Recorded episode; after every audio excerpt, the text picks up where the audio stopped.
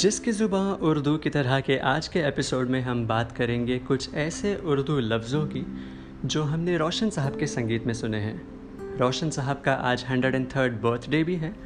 तो चलिए उनके बर्थडे को सेलिब्रेट करते हैं, उर्दू ज़बान को सेलिब्रेट करते हैं और हमारे सुहाने सफ़र पर निकल पड़ते हैं। तो हमारा आज का पहला वर्ड है दीद।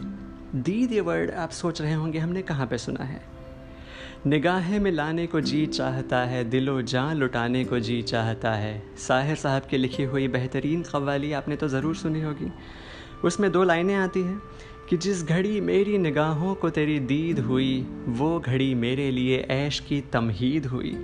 दीद का मतलब होता है देखना टू सी दीद इस वर्ड से हमने दीदार, ये शब्द भी सुना है जो बड़ा पॉपुलर है।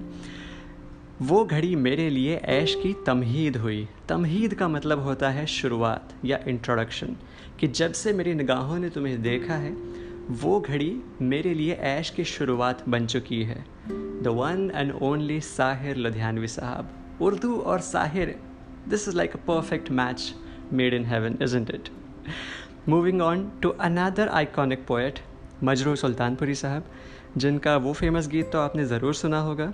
दिल जो ना कह सका, वही राज दिल कहने की रात आई। बहुत प्यारा गीत था। आपने अंतरे में इन लाइनों को सुना होगा। तौबा ये किसने अंजुमन सजा के टुकड़े किए हैं गुंचा है वफा के? गुंचा। गौर फरमाइए, गुंचा मतलब गुंचा नहीं है, ग के नीचे नुक्ता है। गुंचा का मतलब क्या होता है? गुंचा का मतलब होता है कली, फूल की कली। गुंचा वफ़ा का मतलब होता है वफ़ा की कली।